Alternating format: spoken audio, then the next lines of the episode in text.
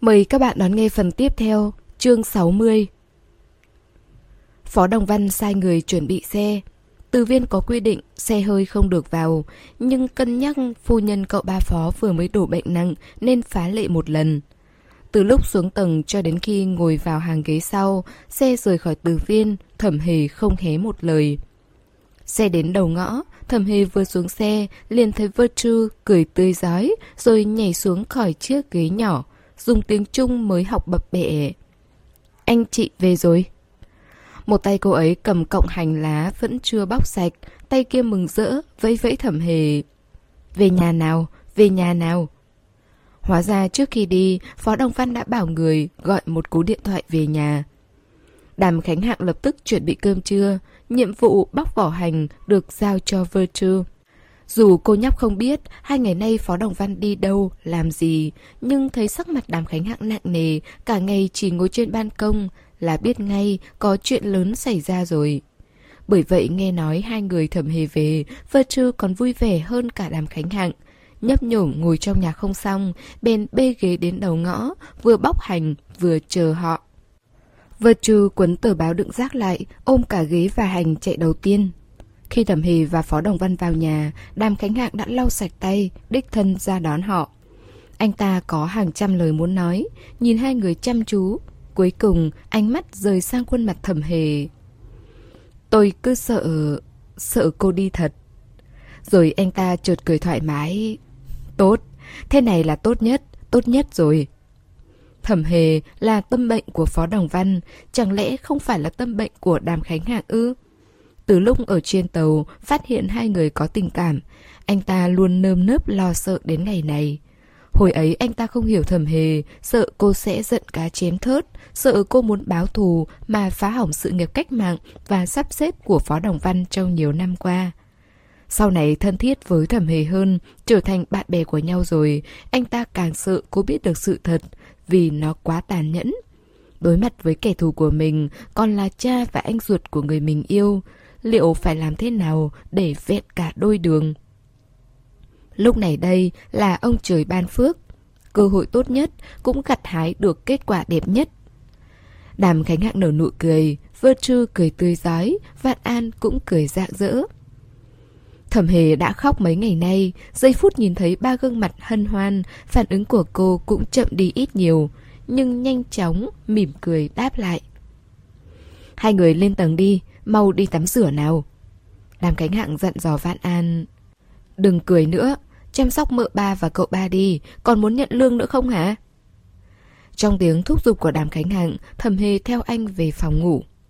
Sau khi đóng cửa lại, Phó Đồng Văn mở ngăn kéo thứ hai của bàn sách ra. Bên trong xếp một chồng thư. Dù ở nhà họ Phó ngày trước hay là trong căn nhà này đều có thể bắt gặp những chồng thư được buộc gọn gàng ở bất cứ chỗ nào. Thẩm Hề từng tò mò lật xem một vài bức thư trong phòng sách nhà họ Phó. Tất cả đều là của những học sinh được anh giúp đỡ. Cô cũng đã thấy những bức thư do cô Ấu Vi viết trong căn nhà này. Bởi vậy khi nhìn thấy sấp thư, cô không còn quá lạ lẫm. Nhưng phong thư anh vừa lấy ra là... Đây là thư qua lại của cha em và anh. Anh nói. Phó Đồng Văn muốn cởi ra, nhưng dây thừng buộc trong mười mấy năm đã thành nút chết từ lâu. Thẩm hề nhìn đăm đăm những con chữ trên phong thư. Sau mấy giây thất thần, cô cầm con dao dọc giấy đưa cho anh. Phó Đồng Văn đón lấy con dao, cắt đứt dây buộc, mở bức thư đặt trên cùng ra. Đặt bốn tấm hình bên trong lên bàn. Tấm thứ nhất chụp cô vào ngày sinh nhật 10 tuổi. Tấm thứ hai và tấm thứ ba không có cô.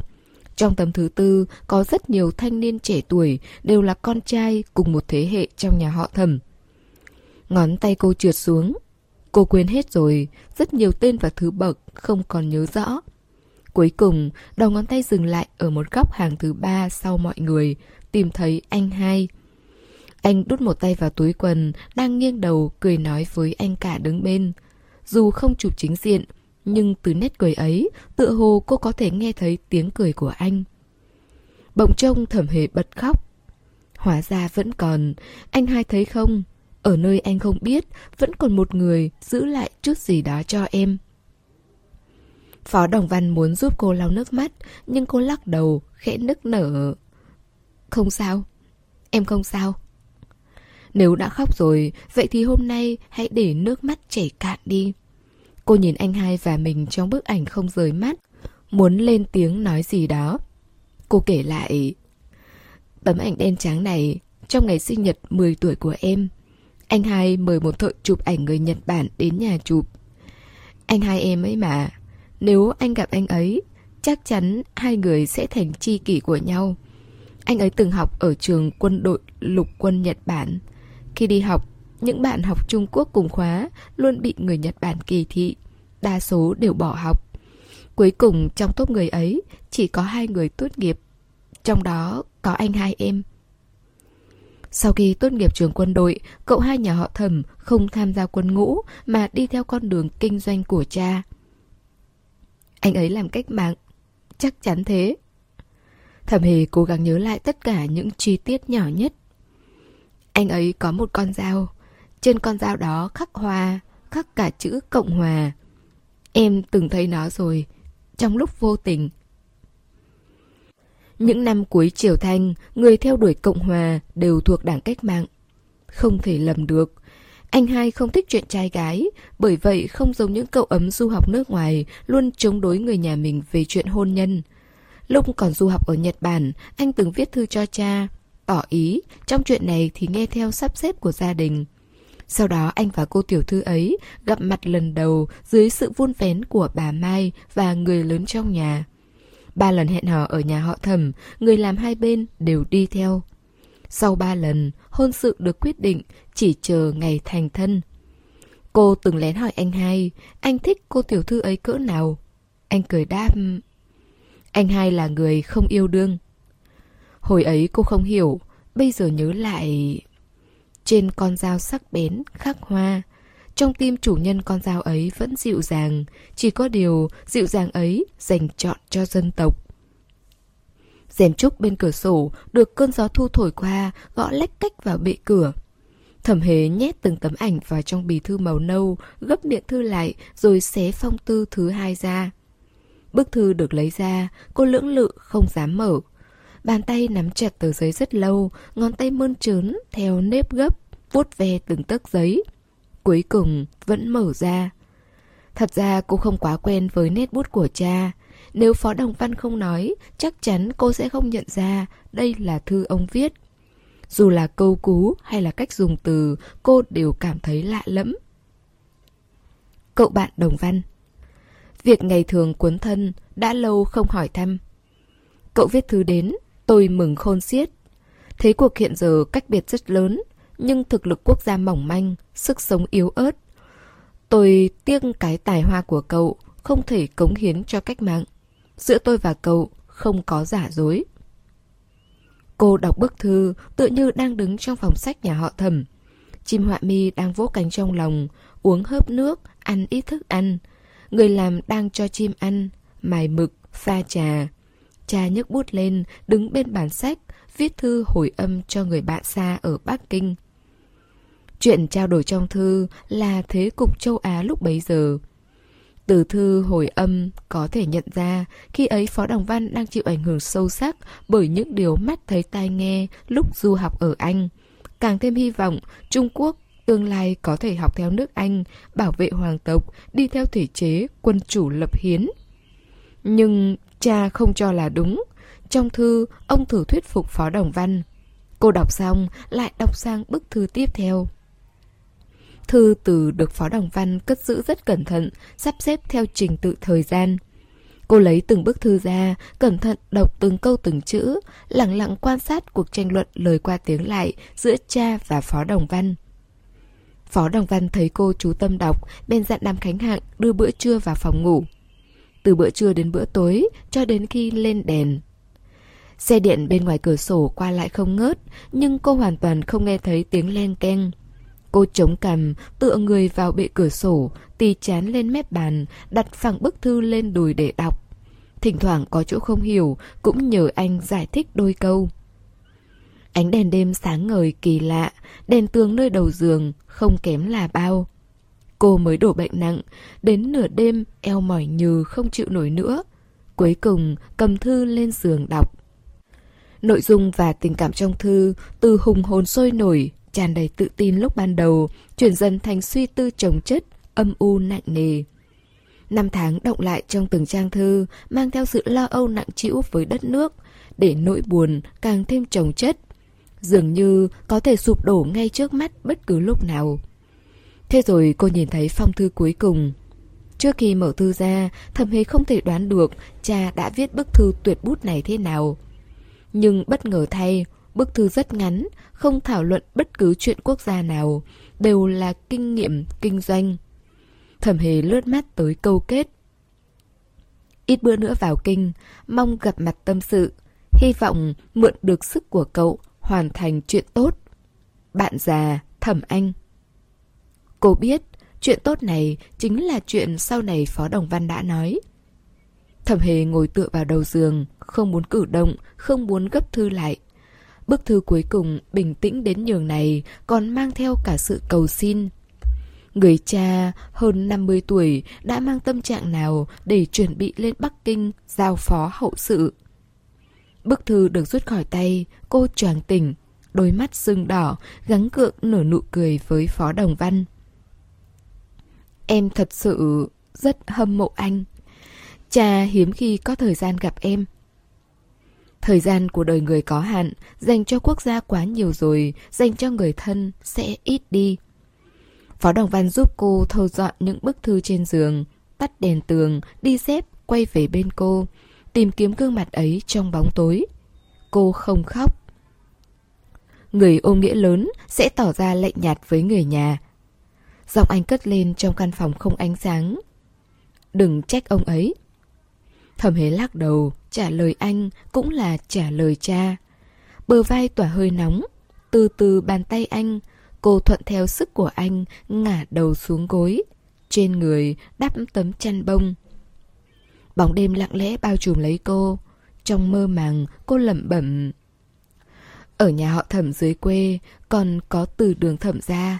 Có lẽ đã bỏ hoang từ lâu rồi. Gian từ đường ấy cô đã từng nói, đã từng tới, được xây theo kết cấu ba sân, ba lối đi, chín phòng chính và hai xương phòng, gồm mười mấy quang tự thứ 30, thứ 33. Bỗng nhiên cậu đặt tay lên đầu gối, nghiêm túc nhìn bà nội. Bà vẫn chưa kể hết chuyện ngày xưa phải không ạ? Vẫn chưa hết sao? Lã phu nhân gác bút, tháo kính xuống. Bà vừa nói, duyên phận giữa bà và ông bắt đầu từ năm quang tự thứ 33, khi ông nội nhìn thấy tấm hình đen trắng chụp bà. Khi ấy là từ năm 1907 đến năm 1918, mới chỉ 11 năm mà thôi. Cuối cùng, cậu bé cũng tìm được lý do để được nghe tiếp truyền kỳ của ông bà. Nhưng bà nói sẽ kể lại câu chuyện 12 năm, bà nhỉ? Vẫn còn một năm nữa, bà kể nốt một năm còn lại đi ạ. À? 12 năm ư? Lã phu nhân nhớ lại. Đúng rồi, chuyện xưa phải có 12 năm mới trọn vẹn. Chồng bà cố gắng bao nhiêu năm, dốc hơn nửa đời người, bị người ta lầm tưởng là thương nhân bán nước. Thậm chí bị người mình từng giúp đỡ hiểu lầm. Tất cả vì muốn Trung Quốc được tham gia chiến tranh thế giới thứ nhất.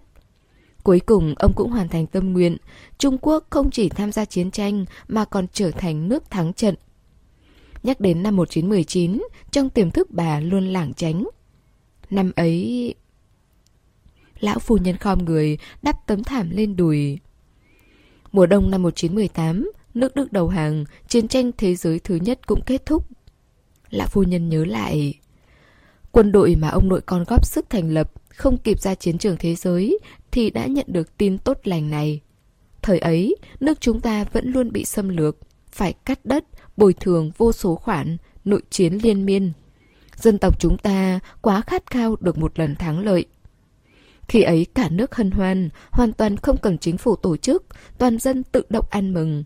Khắp nơi pháo nổ đi đùng, trốn trốn diễn thuyết về thời đại mới. Đúng là chuyện vui nhất trong gần trăm năm nay. Cậu hai Hàn tươi cười, rót rượu cho Chu Lễ Tuần từ Bắc Kinh tới. Đáng tiếc, tôi về sớm quá, không kịp đến lễ mừng. Mau nói đi, nghe nói phía trước từ Cấm Thành náo nhiệt lắm hả? Đúng thế, Bộ Giáo dục còn đặc biệt cho phép học sinh nghỉ ăn mừng. Nghĩ mà xem, cơn gió tháng 11 ở Bắc Kinh lớn cỡ nào. Cổ họng Thái tiên sinh khản đặc, nhưng ngày nào cũng diễn thuyết. Chu Lễ Tuần nhuyễn miệng cười đón lấy cái chén, diễn tả lại buổi diễn thuyết của Thái Nguyên Bồi tiên sinh với Phó Đồng Văn đang tựa người bên cửa sổ. Hiện giờ, đại chiến thế giới đã kết thúc, các nước đồng minh giành thắng lợi, tất cả chủ nghĩa hắc ám bất bình đẳng trên thế giới chắc chắn phải được bài trừ, thay thế bằng chủ nghĩa quang minh. Phó Đồng Văn đang cười, những vị tiên sinh ngồi xung quanh cũng cười. Có điều tiếc thay, số tiền tiếp viện hàng trăm vạn của Đồng Văn coi như đổ xuống sông xuống biển cả rồi. Chú Lễ Tuần giễu cợt anh. Anh không để trong lòng, đam... Như thế lại hay, chúng ta không đánh mà thắng, ít quân sĩ hy sinh hơn, không tốt sao? Mọi người đều cười xòa. Trong một góc, chỉ có cậu hai phó, vẫn mặc áo dài, khác hẳn với mọi người, nhưng cũng cùng chung tâm trạng vui mừng. Thật ra tối nay, anh ta đến chào tạm biệt, không ngờ lại gặp Chu Lễ Tuần từ Bắc Kinh tới.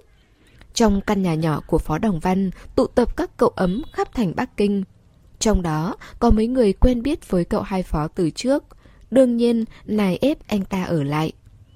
Trong phòng khách tầng 1, mọi người bàn tán từ buổi diễn thuyết ở Tiền Môn chuyển sang buổi đại duyệt binh trên quảng trường trước điện Thái Hòa Tử Cấm Thành vào cuối tháng này. Ai cũng nhắc cậu hai phó phải đi. Dù sao những người trong đây phải ở lại Thượng Hải xử lý công việc và kinh doanh, chỉ có cậu hai về Bắc Kinh. Trên tầng 2, Thẩm Hề và Tô Khánh ngồi trên sofa chờ cuộc tụ họp dưới tầng kết thúc. Lạnh không?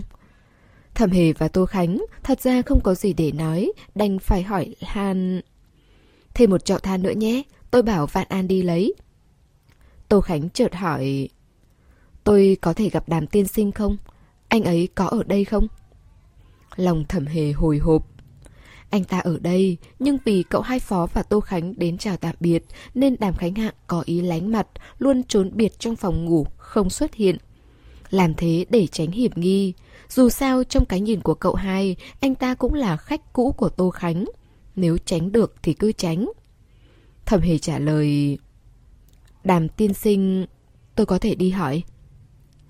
Nhờ cô nói với anh ấy rằng có lẽ đây là lần gặp cuối cùng. Cậu hai định đến Thiên Tân định cư. Tô Khánh nói. Thiên Tân ư? Cô bất ngờ.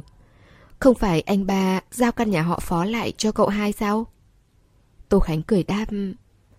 Cậu hai cũng có biệt thự ở Thiên Tân, anh ấy muốn đi thì cứ đi thôi. Dù sao cũng không khác là bao. Lần đầu gặp Tô Khánh, lúc đó cậu hai là khách của cô ấy. Hai người dịu dàng, thân mật nói chuyện với nhau, tình ý giạt rào. Nhưng tình nghĩa của cô ấy với cậu Tư, Phó Đồng Văn đã kể lại đầu đuôi cho cô nghe. Hôm đấy, cô ấy liều mạng trả thù cho cậu Tư, hận thù trong mắt dành cho cậu cả Phó, không hề giả. Vậy đối với Đàm Khánh Hạn thì sao? Đàm tiên sinh là người đàn ông đầu tiên của cô ấy, luôn tồn tại một thứ tình cảm đặc biệt. Có lẽ Đàm Khánh Hạng cũng muốn gặp, coi như bạn cũ ôn lại chuyện xưa. Tôi đi về rồi, thẩm hề nói. Cô lên tầng, gõ cửa rất lâu, ngay cả Virtue cũng thò đầu ra nhìn. Đàm cái ngạng mới chậm rãi đi ra mở cửa. Phòng ngủ anh ta không bật đèn. Ánh sáng mạnh bên ngoài làm anh ta nheo mắt lại. Người đi rồi à? Cô đói à? Hay phải dọn dẹp gì? Đói thì gọi Virtue, còn dọn dẹp thì gọi Vạn An. Tôi đau đầu, tối nay đừng gọi nữa. Anh ta toàn đóng cửa thì bị thẩm hế ngăn lại. Tô Khánh muốn gặp anh. Đàm Khánh Hạng hơi ngẩn người. Gặp tôi làm gì? Sắp đi rồi, có lẽ muốn chào tạm biệt anh. Cô ấy nói sắp tới sẽ định cư ở Thiên Tân. Anh đi theo chúng tôi, dù ở Bắc Kinh hay Thượng Hải, đều rất khó gặp lại cô ấy. Đàm Khánh Hạng lặng thinh hồi lâu. Nói xong, thẩm hình ngẫm nghĩ... Đi thôi, tôi đi cùng anh.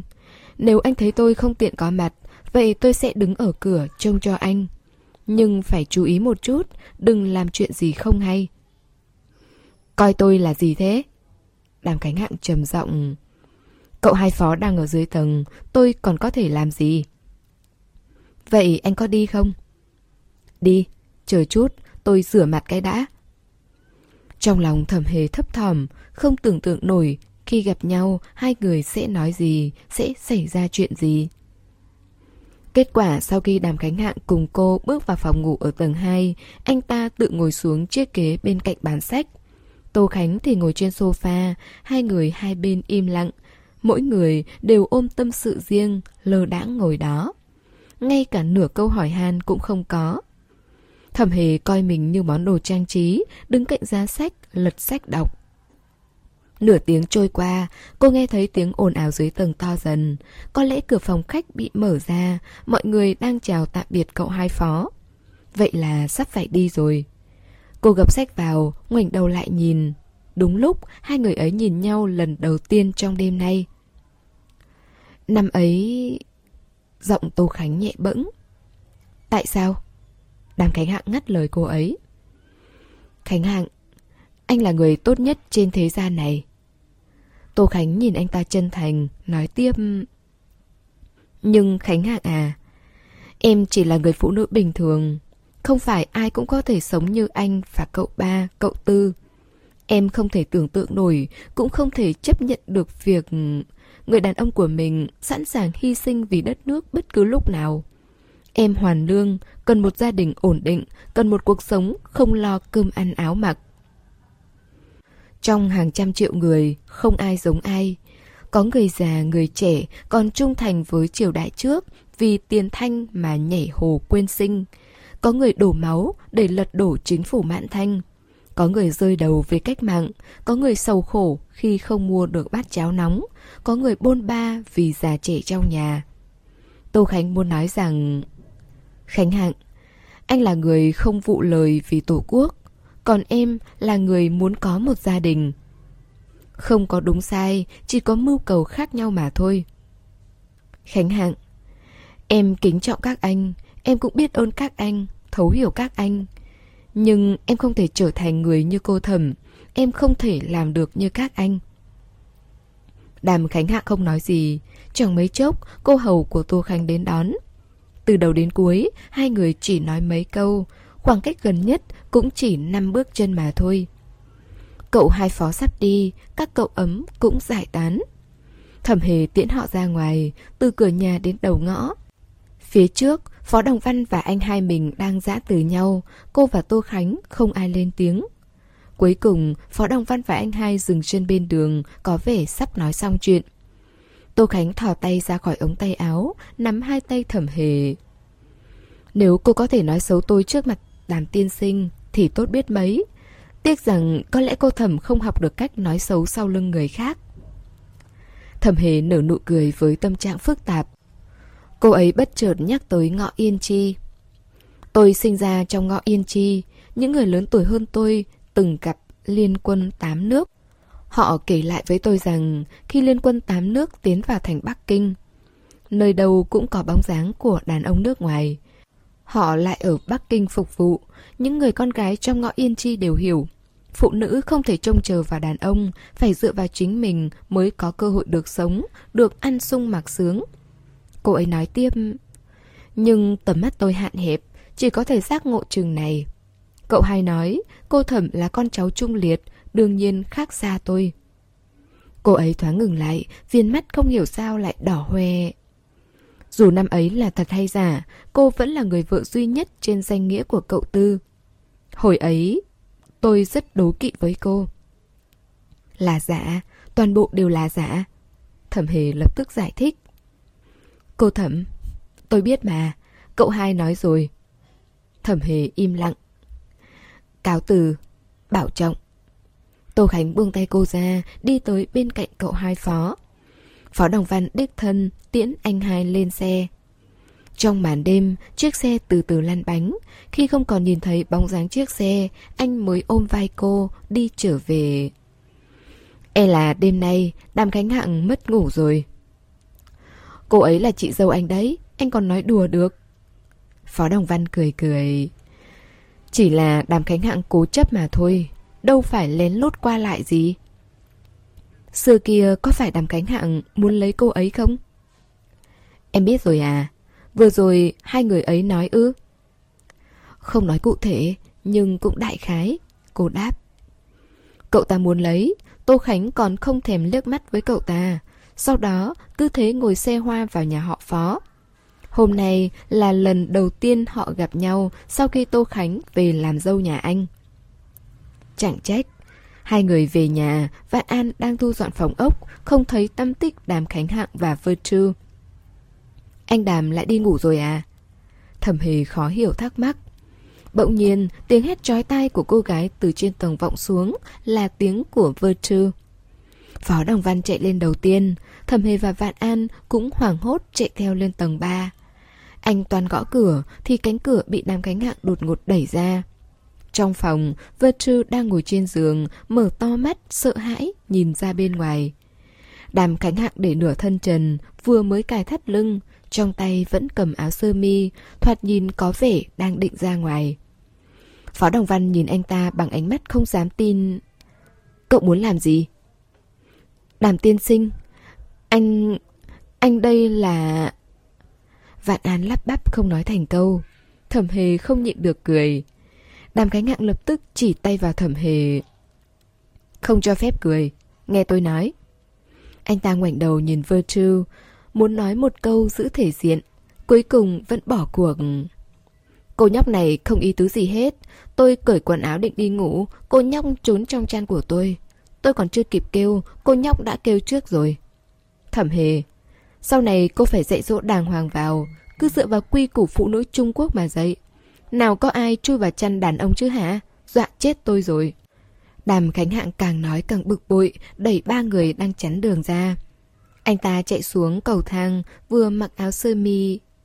Có ăn cơm không? Bánh tổ xào được không? Thẩm hề nhanh chóng đóng cửa phòng anh ta lại. Cô nhịn cười.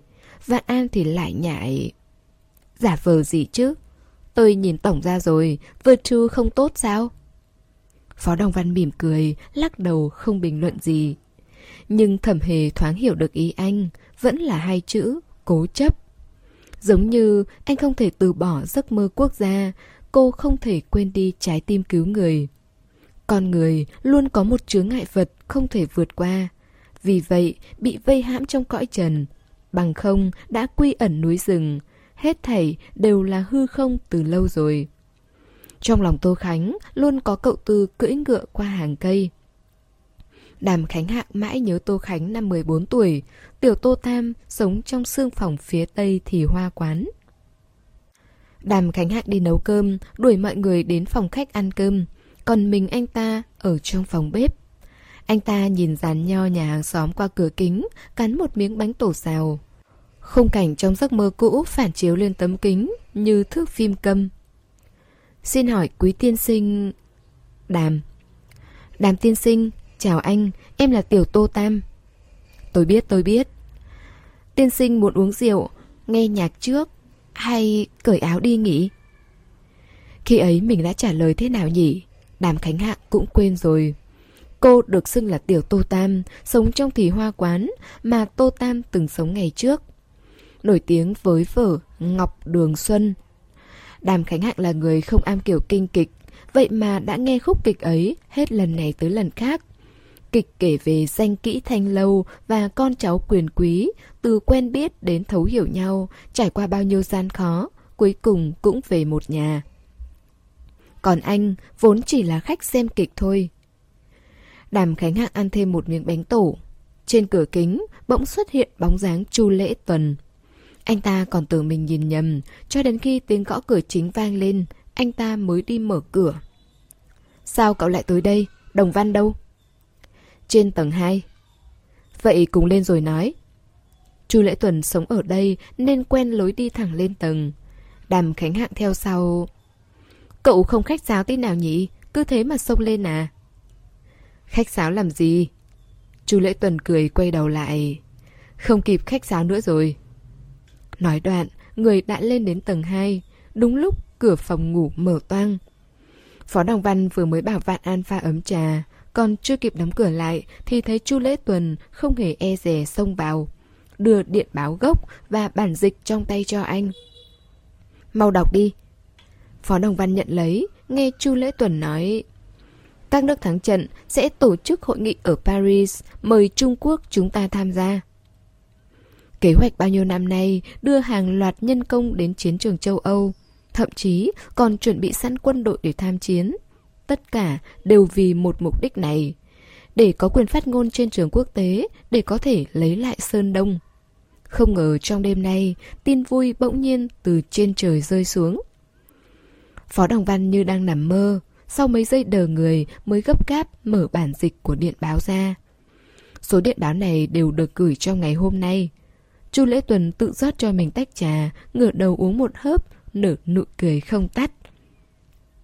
Phó Đồng Văn nhìn thời gian trên bản dịch là tháng riêng, bên tức khắc nói Chuẩn bị lúc nào khởi hành, hội nghị vào tháng riêng năm sau, không đi từ bây giờ, sợ không kịp.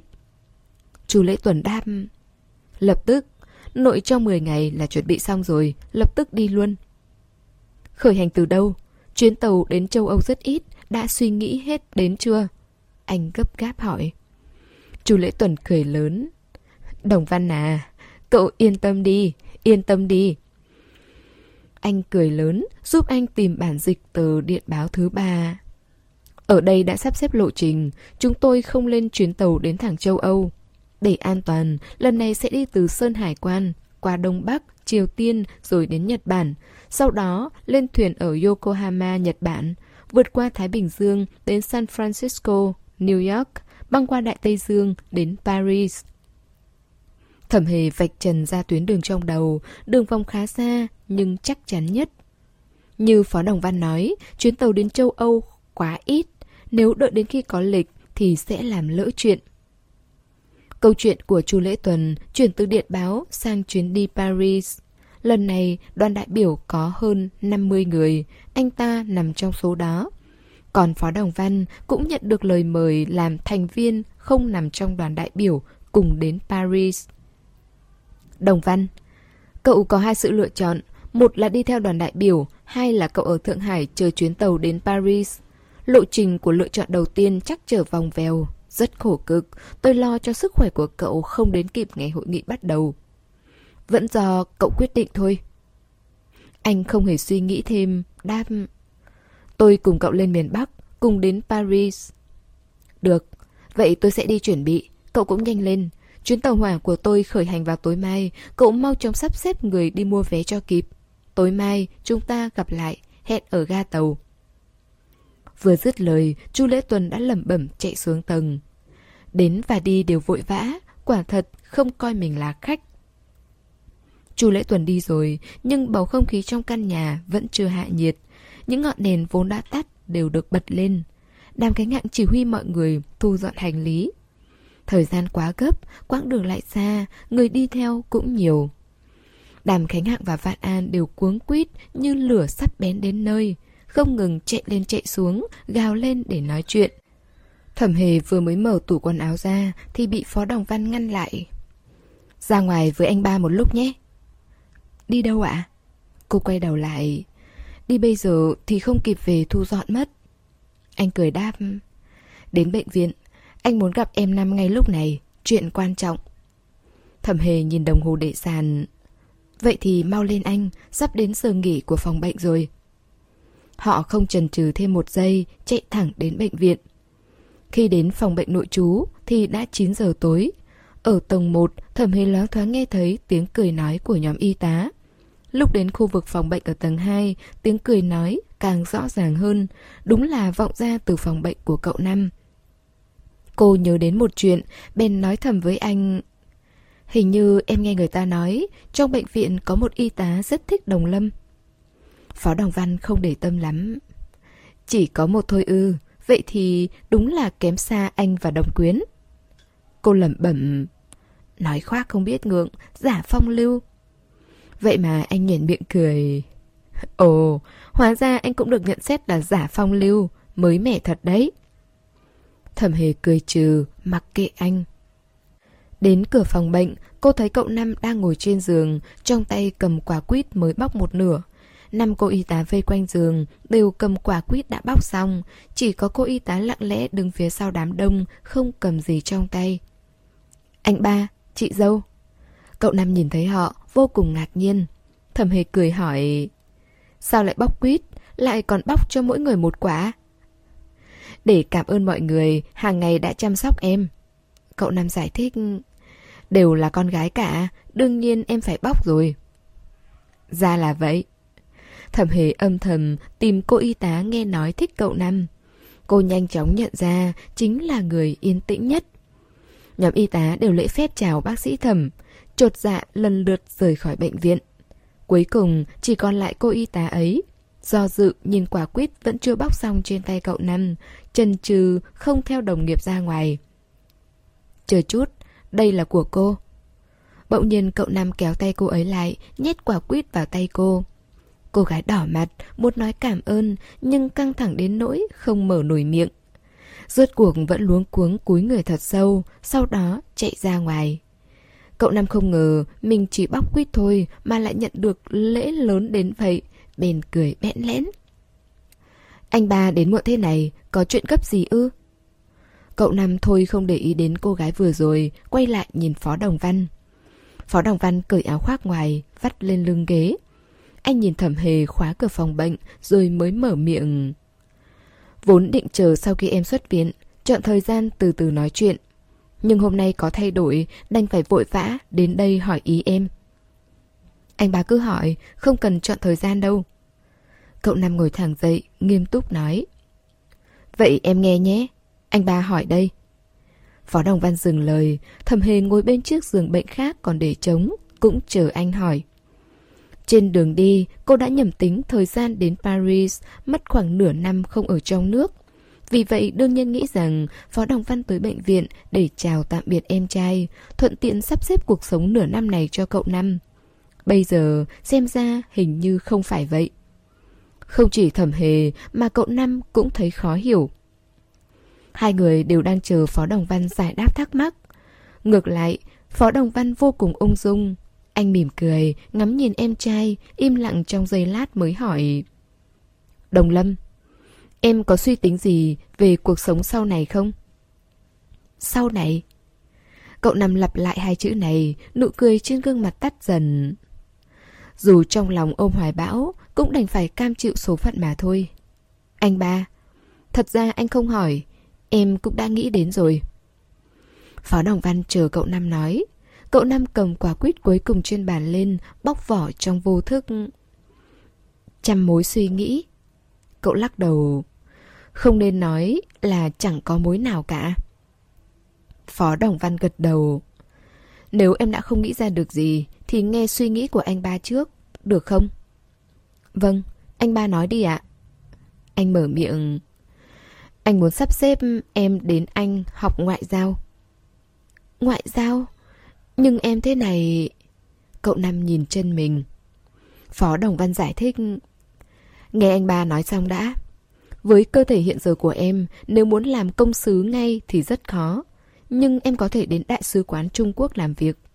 Đồng Lâm, em từng nhập ngũ, có lòng trung thành với đất nước. Đây chính là yêu cầu chính của nghề ngoại giao. Hơn nữa, tiếng Anh của em là anh dạy, không thua kém gì những người đi du học nước ngoài. Bởi vậy, anh tin em có thể đảm nhiệm được công việc ở sứ quán. Cậu Năm chưa bao giờ nghĩ đến con đường này.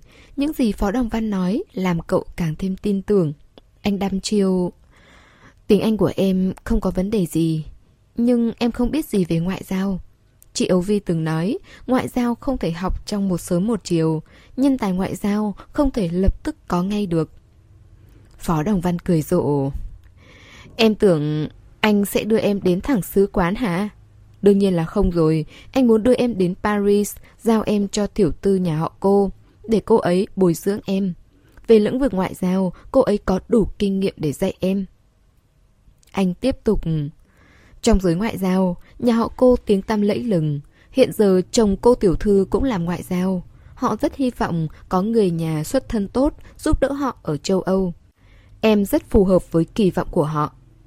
Cuối cùng anh chốt lại còn một điểm quan trọng nữa, nhà họ cô muốn bắt tay anh, họ cần nguồn lực, nguồn tài lực và nhân lực bên anh, cần anh ủng hộ cho sự phát triển của nhà họ ở châu Âu. Thế nên dù về tình cảm hay về lợi ích đôi bên, cô tiểu thư và chồng cô ấy đều sẵn sàng giúp đỡ em. Đồng Lâm, em bằng lòng không? Nghe chuyện, lòng Phó Đồng Lâm dậy sóng, đôi mắt sáng ngời. Phó Đồng Văn cười tủm tỉm. Đã động lòng chưa? Động động lòng rồi, nhưng em sợ phụ sự kỳ vọng của anh ba. Sợ gì chứ? Dám lên xa trường, còn sợ nói chuyện với người Tây ư. Dẫu sao cũng xuất thân từ trường quân đội, hơn nữa đã từng chết một lần trên chiến trường. Ý chí chiến đấu của Phó Đồng Lâm rất dễ bị kích thích bởi những lời nói của anh trai. Cậu cười lắc đầu. Là em lỡ lời. Còn một chuyện nữa, trên trường ngoại giao, hôn nhân rất quan trọng. Nghe anh ba sắp xếp hết ạ. À? Nói cho cùng, cậu Năm cũng xuất thân danh giá, sao có thể không hiểu muốn phát triển trong lĩnh vực này, liên hôn là điều cần thiết. Nếu anh ba cảm thấy cần, em sẽ lấy vợ. Phó Đồng Văn cười cảm khái. Trong lòng em có cô nào chưa? Nói cho anh ba nghe trước nào. Được hỏi thế, cậu Năm cảm thấy khó xử, nụ cười ngượng ngùng đã lâu không thấy nở trên môi. Em học trường quân đội, sau đó ra chiến trường, làm gì có cơ hội tiếp xúc với con gái chứ? Em không có. Phó Đồng Văn gật đầu. Được, em nghỉ ngơi nhé. Ngày mai anh dặn người đến đón em. Ngày mai sao? Cậu Năm ngạc nhiên. Anh vui vẻ nói. Bằng không thì sao? Nửa đêm nửa hôm đến đây là vì anh và chị dâu sắp phải đi Paris. Tốt nhất là đưa em đi cùng. Anh mới có thể đích thân giao em cho nhà họ cô. Chúng ta cũng có thể đoàn tụ với Thanh Hòa ở Pháp. Đúng rồi, Paris, Thanh Hòa. Nghe anh ba nói mà em muốn đi luôn từ đêm nay rồi. Cậu ba mừng rỡ. Hai anh em nhìn nhau cười. Phó Đồng Văn là người có tác phong nhanh chóng, mạnh mẽ, cậu Năm cũng không phải người lề mề, chậm chạp. Hai người quyết định tới Paris trong khoảng thời gian ngắn nhất. Trước khi rời khỏi bệnh viện, Thẩm Hề đến phòng trực ban tìm y tá trưởng nhờ sắp xếp sáng mai cho Phó Đồng Lâm xuất viện. Đúng lúc cô y tá thích cậu nam cũng ở đó, nghe thấy tin này, trong phút chốc sắc mặt cô ấy tái xanh. Thẩm hề nhìn thấy, cũng đã nhìn thấy quả quýt đã bóc vỏ ở trên bàn, không thiếu muối nào. Có lẽ cô y tá ấy không nỡ ăn, để đó cùng mình trực ban.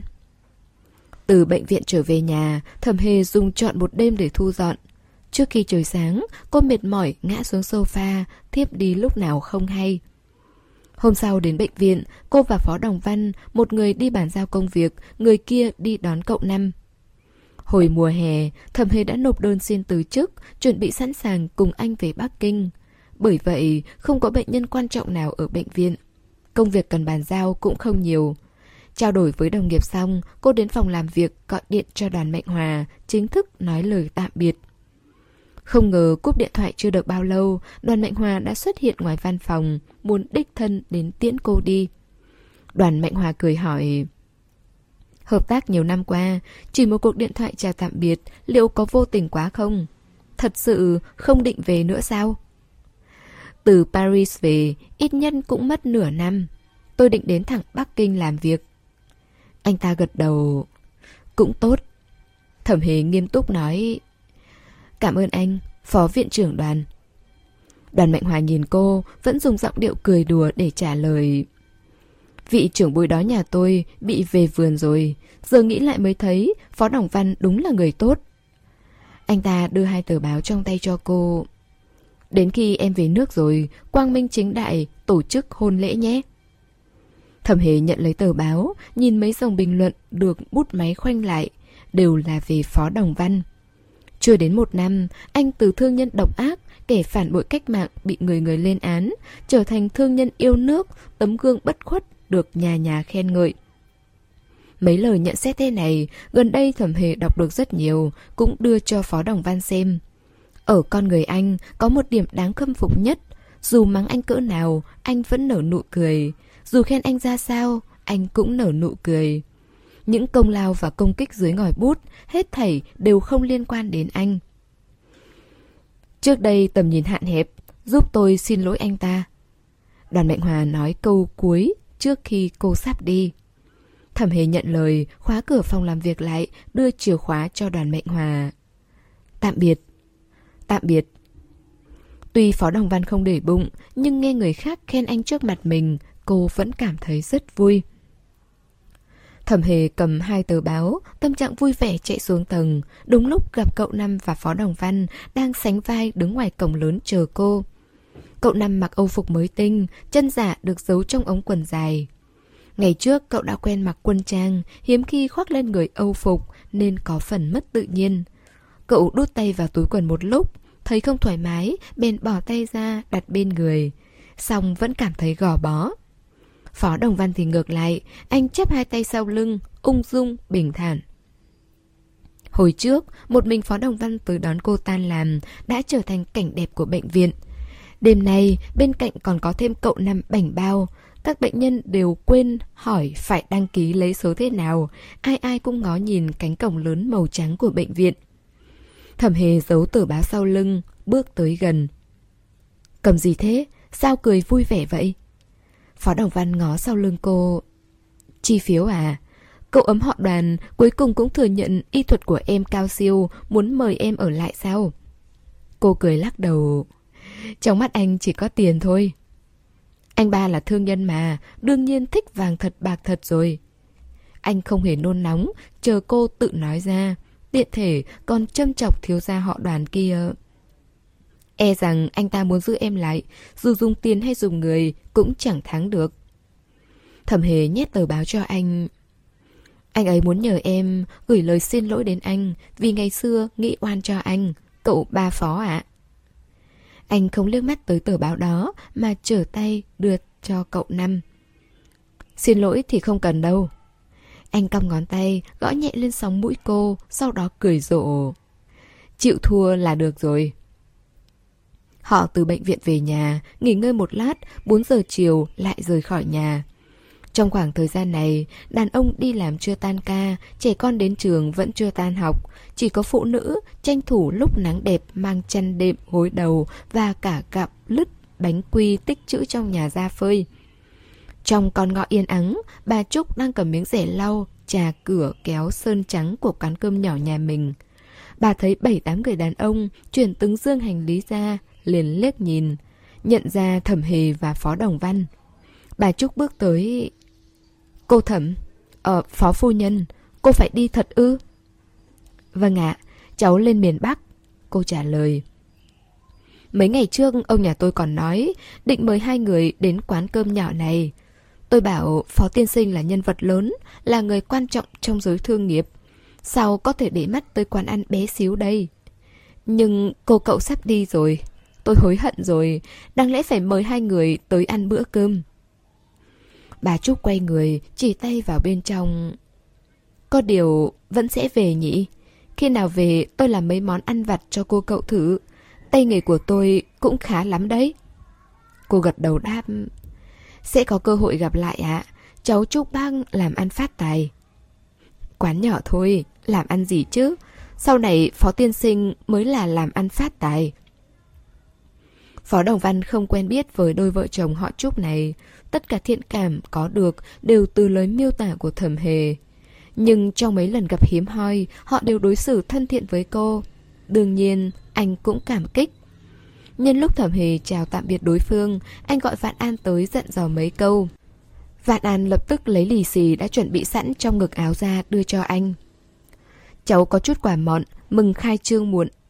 Phó Đồng Văn tươi cười, đưa cho bà Trúc. Thế này sao được?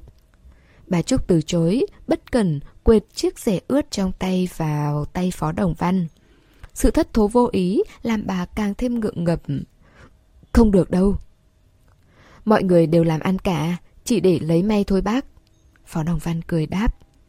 Bà Trúc không còn lý do để từ chối, đành phải nhận lấy. Sau chiếc xe hơi chờ ở đầu ngõ, họ chuyển hành lý lên xong thì chia thành hai nhóm, bước lên hai chiếc xe đầu tiên.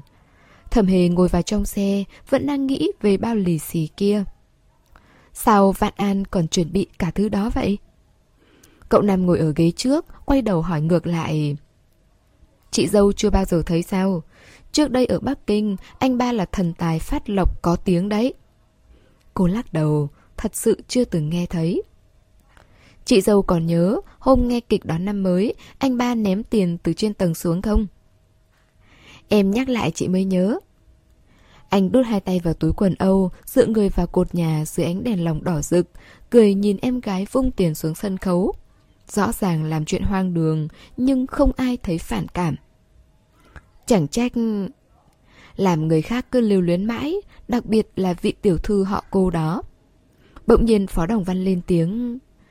Được rồi, đừng vạch trần tật xấu của anh trước mặt chị dâu. Đâu có tính là tật xấu. Cậu nằm cự nữ. Chị dâu em đã nói, chẳng trách rồi. Nửa câu sau chính là ghen đấy. Không tin, em hỏi cô ấy xem có đúng không? Đương nhiên là cô không chịu thừa nhận. Em muốn nói là chẳng trách cậu ba phó có thể kết giao với nhiều bạn bè đến thế, vừa hào phóng lại vừa khẳng khái. Ồ, Phó Đồng Văn trả lời bằng một từ đơn.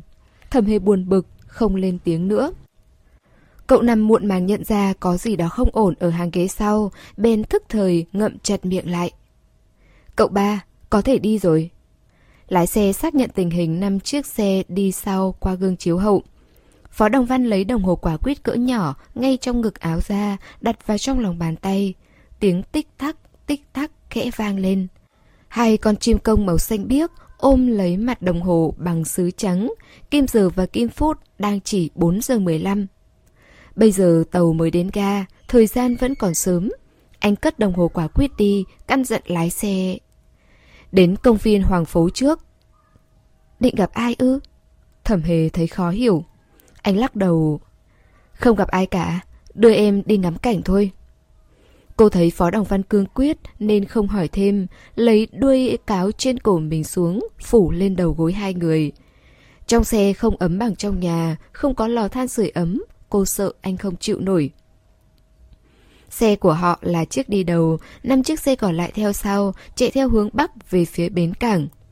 Bình thường thẩm hề luôn bận rộn việc trong bệnh viện, lại không quá thích mấy trò vui chơi giải trí, nên chưa từng đến công viên công cộng nào ở Thượng Hải. Ấn tượng về công viên Hoàng Phố cũng là từ hai năm trước. Khi ấy, từ căn phòng trong khách sạn hối trung, cô phóng tầm mắt nhìn ven bờ bến cảng phía xa xa. Công viên được xây dựng ven bờ sông, có cây bụi lẫn cây cao to, có những băng ghế dài cho người dân nghỉ ngơi và đài phun nước được đúc bằng đồng, được thiết kế theo phong cách phương Tây. Hồi ấy, phục vụ khách sạn còn giới thiệu rằng trong công viên có cả bia đá tưởng niệm tướng quân nước ngoài, do năm xưa chính phủ nhà Thanh xây để nịnh bợ người phương Tây. Khi đó cô không có hứng thú với nó, nên không để tâm lắm. Bây giờ nhớ lại, vẫn không cảm thấy phong cảnh nơi đấy có gì đặc biệt, đáng để ngắm một lần trước khi rời khỏi Thượng Hải. Xe chậm chậm dừng lại ven đường, đến công viên rồi. Anh ba sẽ không xuống cùng em. Phó Đồng Văn nói với người phía trước. Em đến cổng lớn, tìm bảng thông báo của công viên, sau đó đọc thật kỹ. Rõ ràng là anh đang úp úp mở mở. Từ nhỏ, cậu Năm đã thân thiết với Phó Đồng Văn, biết rất rõ tính cách của anh. Đoán anh ba đang muốn đánh đố gì mình, bởi vậy vô cùng thích thú xuống xe một mình. Tay phải chống lên đùi theo thói quen, thêm sự giúp đỡ của một cây gậy trống, bước chân rất vững vàng, không hề để ý đến những cái nhìn bất chợt của người qua đường. Thẩm hề vén tấm rèm bên trong cửa sổ lên, nhìn bóng lưng của cậu Năm. Phát hiện cậu đang tìm kiếm bảng thông báo. Chợt bị người gác cổng cản lại. Hai người trao đổi gì đó, cậu Năm nhanh chóng có những động tác không thoải mái. Sao thế nhỉ? Phó Đồng Văn không trả lời. Hình như cậu Năm đang thuyết phục đối phương. Cậu đứng thẳng lưng trước cánh cổng sắt đọc bảng thông báo. Thẩm hề chờ đợi. Một đôi vợ chồng người Đông Nam Á, gốc hoa, lướt qua lưng cậu. Người phụ nữ có vóc dáng nhỏ bé, dắt tay cô bé có nước da bánh mật. Cô bé tò mò, nhìn cậu Năm đang đứng trước cổng sắt, chạy lon ton đến sau lưng cậu, mở to mắt ngó nghiêng. Phó Đồng Lâm bất ngờ quay người lại, suýt nữa đụng vào cô bé ấy, bên gật đầu tỏ ý xin lỗi, rồi vội vã quay về. Cậu Năm vừa lên xe không còn vẻ thích thú như lúc xuống xe, đặt ngang cây gậy xuống trước người, khuôn mặt trầm tư. Nhìn thấy chưa? Phó Đồng Văn hỏi. Thấy rồi ạ. Cậu đáp. Nhớ chưa? Nhớ rồi ạ. Thẩm hề không hiểu gì hết, không kìm lòng được mà hỏi. Hai người đối nhau gì vậy? Anh, ba em thích lấp lá lấp lửng, hay là em nói đi, đã nhìn thấy gì vậy? Cậu Năm thì thào với thẩm hề.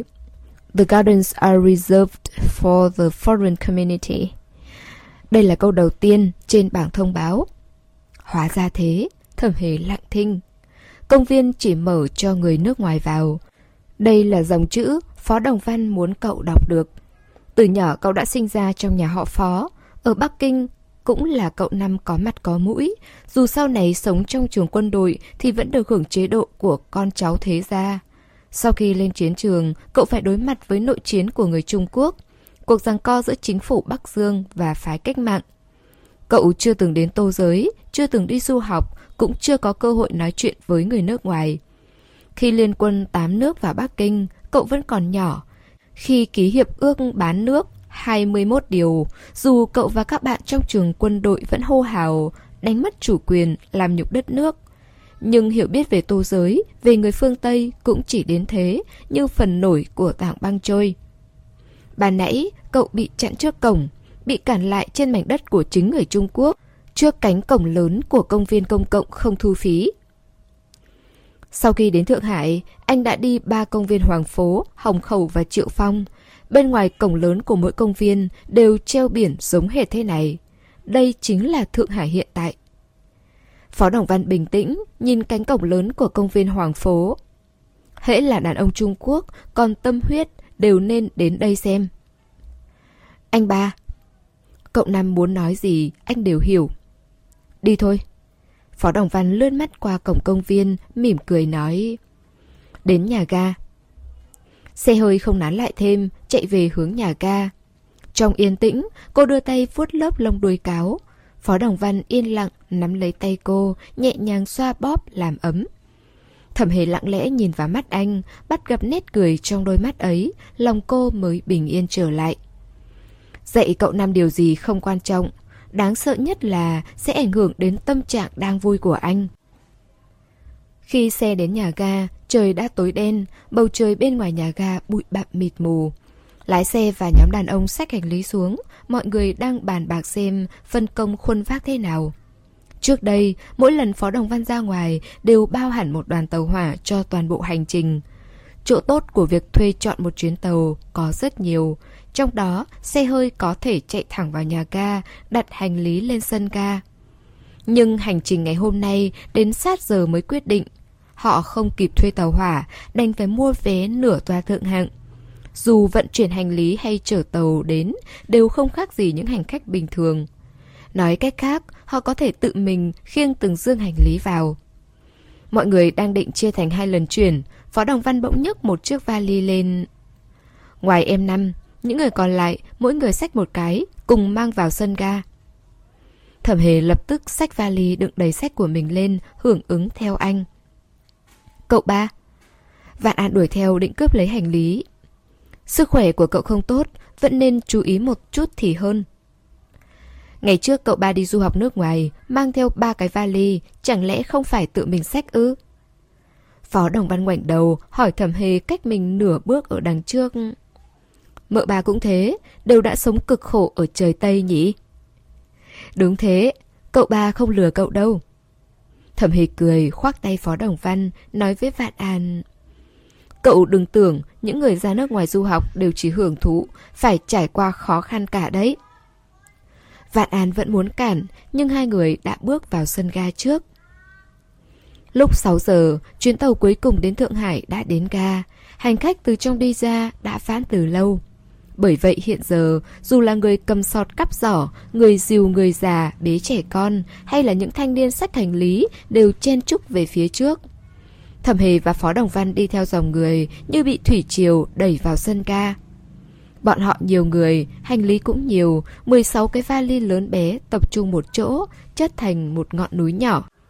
Ở đầu sân ga, cứ cách 10 mét lại có một cột gỗ treo một ngọn đèn. Trong bóng tối, đống hành lý phản chiếu thành một cái bóng dài, vô cùng nổi bật. Cũng nhờ đống hành lý này mà Chu Lễ Tuần đến muộn mới dễ dàng tìm thấy họ. Anh ta vội vàng, chán mướt mồ hôi, lấy chiếc mũ trên đầu xuống làm quạt. Suýt nữa thì không kịp. Đang nói thì đèn trên đầu tàu chiếu thẳng vào mặt anh ta. Anh ta cười, Phó Đồng Văn và Nam Khánh Hạng cũng bật cười. Nào, lên tàu thôi. Trong làn sóng ồn ã của dòng người ùa lên tàu, Phó Đồng Văn ôm vai thẩm hề bước lên. Họ là nhóm người lên tàu đầu tiên, ghế trống lựa chọn còn nhiều, thẩm hề nhìn bốn phía xung quanh. Cuối cùng, chọn sofa gần đầu tàu. Đây là chỗ của bốn người, bốn chiếc sofa đơn kê xung quanh chiếc bàn lùn nhỏ. Chiếc bàn lùn được trải khăn trắng, bên trên đặt lọ thủy tinh màu đỏ lạnh. Khi tàu hỏa rời ga mới có người đến cắm hai bông hoa giả vào từng lọ. Thẩm hề lật xem thực đơn, cậu Nam ngồi đối diện cô. Sau khi lên tàu thì luôn chằm chằm nhìn cửa sổ. Mới đầu nhìn sân ga, sau đó nhìn đường xá. Sau nữa, ngoài màn đêm dày đặc, bên ngoài không còn phong cảnh nào có thể ngắm. Lúc này, cậu mới thong thả lấy một túi giấy nhỏ ra, xé miệng túi. Trên túi giấy dán một dòng trần bì, chữ đỏ viết bằng bút lông. Chị dâu ăn không? Cậu Năm đưa tới trước mặt cô. Mua khi nào vậy? Cô thắc mắc. Theo lý thì cậu không có thời gian đi mua. Cậu Nam trả lời. Một cô y tá tặng là một cô bé. Anh ba ở trong phòng bệnh của em cũng được tặng một gói. Là y tá ư? Có phải là người nhìn giống học sinh, bề ngoài dịu dàng, ít nói không? Vâng, y tá trong bệnh viện chị đều thích nói cười, chỉ mình cô ấy kiệm lời. Cậu Năm ăn một miếng trần bì, nhận xét. Cô ấy nói, cậu ấy có một người anh trai làm lính, nhìn thấy em thì cảm thấy thân quen. Đúng là dễ lừa được anh chàng ngốc. Thẩm hề liếc phó đồng văn. Anh đương nhiên biết tổng suy nghĩ của cô, nhưng vẫn vờ như không hiểu. Cũng lấy một gói trần bì ra nói... Em Năm không nói anh cũng quên mất. Em nhìn anh làm gì? Anh cười tủm tỉm để gói chân bì chưa bóc lên chiếc bàn lùn. Muốn ăn thì tự lấy đi. Em chẳng thèm, để em Năm ăn dần cho đỡ thèm. Phó Đồng Văn nở nụ cười, hất cằm về phía cửa rồi đứng dậy đi tới đó.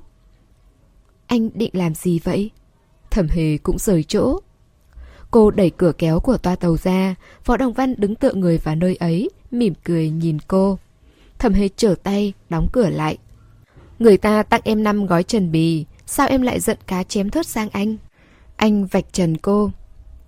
Đâu phải em giận cá chém thớt, em chỉ cảm thấy da mặt anh dày quá thôi.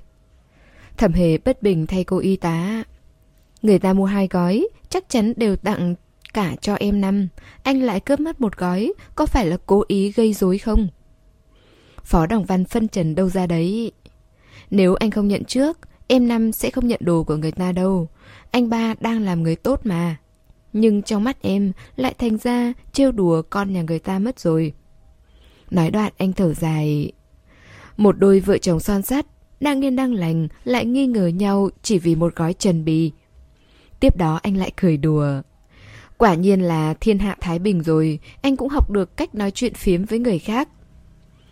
Thẩm hề vừa định đáp trả lại anh thì cửa khoang hạng nhất được kéo ra, phục vụ bê đồ uống vào. Cô ấy sững người vì không ngờ có hai vị khách nam nữ đang đứng trong góc thủ thỉ tâm sự, lập tức chuyển sang mở cánh cửa khoang thượng hạng. Hai người đàn ông bảo vệ Phó Đồng Văn đứng trước cửa làm cô ấy giật thót. Phó Đồng Văn cười xin lỗi, kéo tay Thẩm Hề tiến vào khoang hạng nhất. Thẩm Hề không biết anh định đi đâu, dưới chân là đôi giày cao gót, loạn trọng đi theo anh. Đi đâu thế? Đi ngắm phong cảnh, anh đáp. Họ đi trước, bốn người đàn ông theo sau, từ khoang hạng nhất đến khoang hạng hai, lối đi càng lúc càng hẹp. Hai bên không còn là ghế sofa trang nhã hay là hàng ghế ngồi xếp cạnh nhau, mà là những hàng khách ngồi chen chúc và những bọc chăn đệm, đòn gánh được cuốn bện lại. Phó Đồng Văn không ngờ toa phía sau lại nhiều người đến vậy. Anh kéo thẩm hề đến trước mình, ôm cô vào lòng, nhích từng bước về phía đuôi tàu. Toa này cách đầu tàu đốt than xa nhất, không được sưởi ấm, nhưng vì người quá nhiều, ngược lại còn ấm hơn toa trước. Ở đuôi tàu, sáu bảy con nghiện ngồi co do dựa vào vách toa tàu, khắp người nồng nặc mùi thuốc phiện khét lẹt, trộn lẫn với mùi mồ hôi tanh tưởi. Vì sự tồn tại của ma nghiện mà trẻ con phụ nữ đều xa lánh. Thẩm hề đi qua, mùi gây mũi bốc lên làm dạ dày cô nhộn nhạo. May thay, anh đẩy cửa kính ở đuôi tàu ra. Trong làn gió đêm mát lạnh đang gào rít, Phó Đồng Văn cởi áo khoác bọc kín thẩm hề lại rồi đưa cô ra ngoài. Trên ban công ở đuôi tàu, một người đàn ông trung niên quấn chăn bông cầm đèn tín hiệu. Dưới cánh tay kẹp lá cờ hiệu đang chuẩn bị vào trong tránh gió. Bất ngờ gặp một đôi trai gái ra ngoài hóng gió. Ông ta vô cùng ngạc nhiên. Bên ngoài nhiệt độ gần âm độ, rét đến thấu xương, bốn phía còn tối đen như mực, ồn ào vô cùng. Dù thế nào cũng không phải là nơi để hẹn hò, nhưng đối phương vẫn lịch sự nhường đường cho họ. Mưa rồi. Gió hòa cùng với mưa rơi xuống trước giày của họ. Mưa không to, nhưng đủ để làm ướt giày hai người. Máu và thân nhiệt anh đều tăng cao.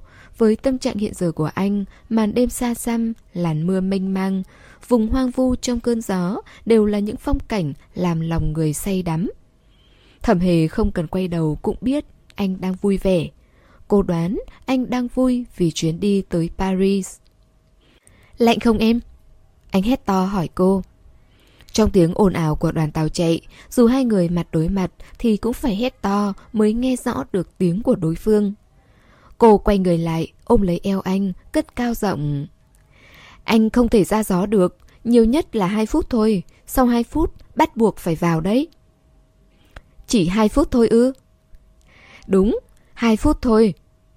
Gương mặt cô bị gió thổi đau rát, anh mỉm cười, chân mày giãn ra một cách hiếm thấy.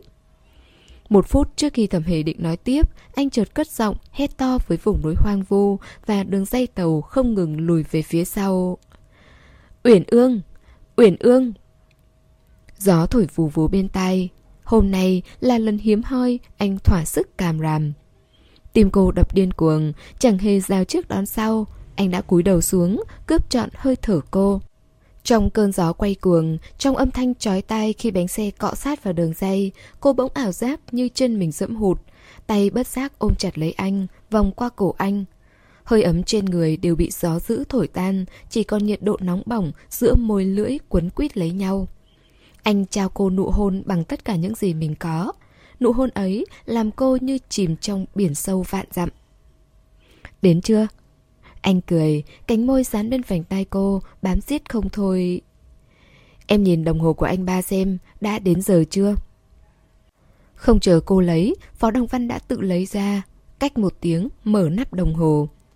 Thẩm hề chỉ thấy đôi chim công trên mặt đồng hồ lé qua mắt. Chưa kịp xem kim giờ kim phút chỉ vào đâu thì anh đã cất đồng hồ đi.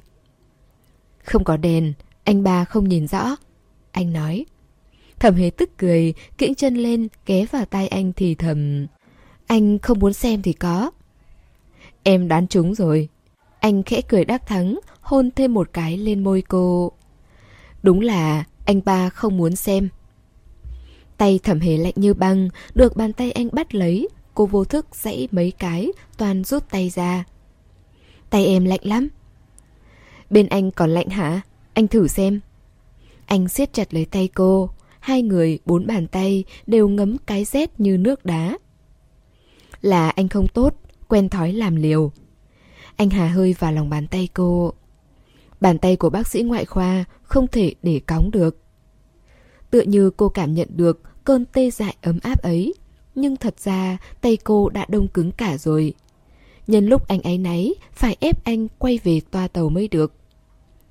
Vào trong nhé anh. Thẩm hề hạ thấp giọng này nỉ. Em lạnh sắp chết rồi. Phó Đồng Văn nhìn cô, sự tinh danh của cô gái, nhất là những tính toán nhỏ được nghĩ ra vì anh, quả thật làm anh rất khó từ chối. Bốn vệ sĩ đứng gác ở cửa cũng lo lắng cho sức khỏe của Phó Đồng Văn. Vừa thấy thẩm hề ngoảnh đầu, không chờ cô đưa tay, họ đã kéo cửa toa tàu ra, hộ tống hai người ướt nhẹp trở về. Từ toa tàu có con nghiện tụ tập trong bầu không khí nhơ nhớp, đến toa tàu vang lên tiếng gáy như sấm, Trẻ con đi tới đi lui, Phó Đồng Văn đều lau nước động trên tóc cô. Đến khi về với toa tàu của họ, chiếc khăn tay màu trắng bằng vải đay trên tay đã ướt sũng. Vạn An đã chuẩn bị sẵn nước nóng, đưa cho hai người chiếc khăn nóng bỏng tay. Khoang thượng hạng có phòng thay đồ, Thẩm Hề và Phó Đồng Văn thay bộ quần áo sạch sẽ, thoải mái khác. Vạn An lại đưa cho mỗi người một tách trà nóng, bắt đầu lại nhảy. Cậu chủ à, tôi nói này, Mấy ngày nay cậu không bị sốt nên quên mất mình bị bệnh rồi phải không? Phó Đồng Văn nhận lấy tách trà. Nóng đấy, cậu uống chậm một chút. Phó Đồng Văn thổi lá trà trôi phía trên. Lần này đến Paris đường xa chắc trở. Nếu ngày nào cậu cũng ra ngoài, tôi không hầu hạ cậu nổi mất. Chi bằng cậu vứt tôi ở Bắc Kinh luôn đi. Mọi người cứ đi lên phía Bắc, tôi ở lại trong nhà. Tôi không chịu nổi nữa rồi, tim tôi không khỏe lắm đâu. Thấy cậu coi thường sức khỏe của mình, tim tôi đau thắt lại, thở không ra hơi. Được rồi. Phó Đồng Văn không nhịn được cười. Cậu nhóc à, còn chưa đến 20 tuổi mà suy nghĩ đã như người 80 rồi. Tôi cũng không chịu nổi cậu. Chiều theo, để cậu ở lại Bắc Kinh. Vạn An nghẹn lời, mắt nhìn chân chối, gương mặt đỏ bừng, nóng ruột nóng gan. Đàm Khánh Hạng thử dài. Cậu đừng dọa trẻ con. Thấy chưa, sắc mặt Vạn An trắng bệch cả rồi kìa. Không phải trắng, mà là đỏ. Vượt trù nghiêm túc sửa lời. Mọi người đều cười rộ lên, thầm hề đưa tay ra hiệu mọi người im lặng. Cậu Năm đã quen giấc nghỉ ngơi trong bệnh viện, lúc này đang tựa người vào cửa sổ thiếp đi. Đầu cậu hơi cúi xuống, trượt dần về bên trái. Thẩm hề lấy thảm lông cừu đắp lên người cậu, nhỏ giọng dặn dò Vạn An.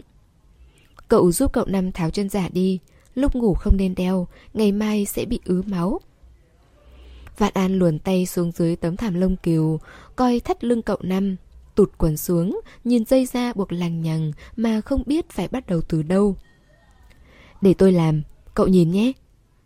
Thẩm hề làm mẫu cho Vạn An xem, nửa chừng thì cậu Nam tỉnh giấc, mơ màng nhìn quần dài của mình bị tụt qua đầu gối, giật mình nhảy dựng lên. Thẩm hề giữ cậu lại. Được rồi, ngủ đi. Cô đã che kín từ eo trở xuống cho cậu. Sao chị dâu lại tự tay... Giọng cậu khàn khàn. Đáng lẽ nên gọi em dậy. Phó Đồng Văn nhấp một hớp trà nói... Em xấu hổ gì chứ? Trước hết, chị dâu em vẫn là bác sĩ, còn là bác sĩ điều trị chính của em. Sau đó mới là phụ nữ. Cậu nằm lúng túng, vừa xấu hổ, vừa khó xử, đành phải chọn cách tiếp tục ngủ. Đến nửa đêm, chỉ còn lại tiếng xình xịch của tàu hỏa. Thẩm hề ngủ không sâu. Khi tỉnh lại thì thấy bóng hình mình phản chiếu qua cửa kính tàu hỏa. Cùng với Phó Đồng Văn cũng tỉnh táo giống mình. Anh không ngủ ư? Hay là vừa mới tỉnh giấc? Cô kề sát vai anh, khẽ khàng hỏi. Em vừa dậy thì anh cũng tỉnh theo. Ở bên nhau lâu như thế, về mặt này chúng ta tương thông đấy. Anh đáp. Thật ra cũng không bao lâu mà như đã quen nhau nửa đời người rồi. Có lẽ thêm cái duyên giữa anh và nhà họ thẩm nữa nhỉ? Thẩm hề khẽ xê dịch đôi chân, thấy hai gói giấy nhỏ bên cạnh chiếc bình hoa màu đỏ, bèn nghĩ tới chuyện Phó Đồng Văn thẳng thắn yêu cầu cậu năm liên hôn.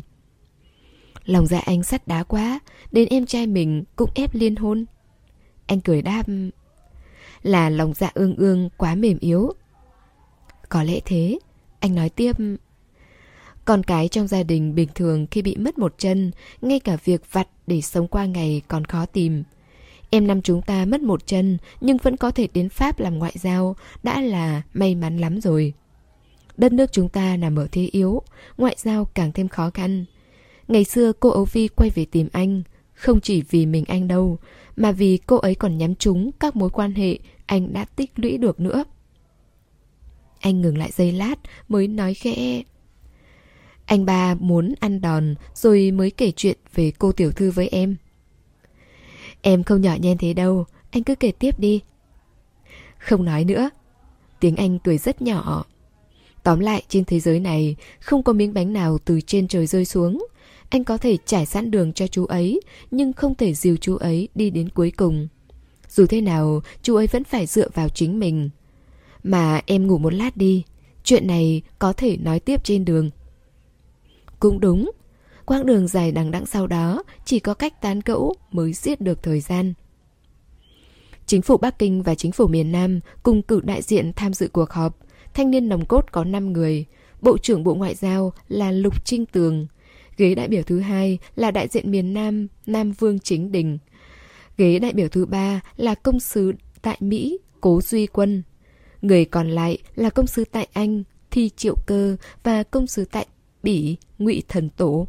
Sau khi đến Bắc Kinh, Chu Lễ Tuần đã thu được tin tức mới. Đoàn đại biểu gồm 5 đại biểu chính và hơn 50 người đi theo chính là đoàn ngoại giao đến Paris. Đối với Hội nghị Hòa bình ở Paris, dù là chính phủ Bắc Dương hay chính phủ Tôn Trung Sơn đều lựa chọn kề vai sát cánh đối mặt với quốc tế. Mấy ngày sau khi đến Bắc Kinh, Phó Đồng Văn cũng bắt đầu giao thiệp với công sứ các nước, tranh thủ lấy được nhiều sự ủng hộ hơn nữa. Bận rộn gần như không thấy bóng người đâu. Ngày rời khỏi Bắc Kinh, anh vội vã trở về, rút gọn người đi theo, không mang theo bất cứ người làm nào. Phó Đồng Văn giải thích, Chúng ta sẽ cùng đi tàu hỏa với Bộ trưởng Bộ Ngoại giao, Người càng ít càng tốt. Đàm Khánh Hạng nói, Dù không đưa Vạn An đi cùng, Tôi và Thẩm Hề vẫn chăm sóc tốt được cậu. Vạn An phản bác, Không không, Phải đưa tôi theo chứ, Tôi là người bảo vệ cậu chủ bình an mà. Mau thu dọn đi, Đừng làm lỡ chuyến tàu hỏa buổi chiều. Đàm Khánh Hạng cười an ủi, Nói tiếp Coi như cậu nhường cơ hội của mình cho Virtue, Coi như đàm tiên sinh này nợ cậu một ân huệ.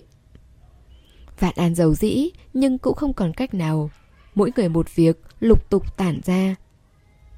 Một tháng trước Vết thương của cậu cả phó quá nặng Không qua khỏi Chết trong bệnh viện Thượng Hải. Con trai cả qua đời lão phu nhân không muốn quay lại Bắc Kinh Một mình sống trong biệt thự cũ ở Thượng Hải Không cho phép Phó Đồng Văn đến thăm.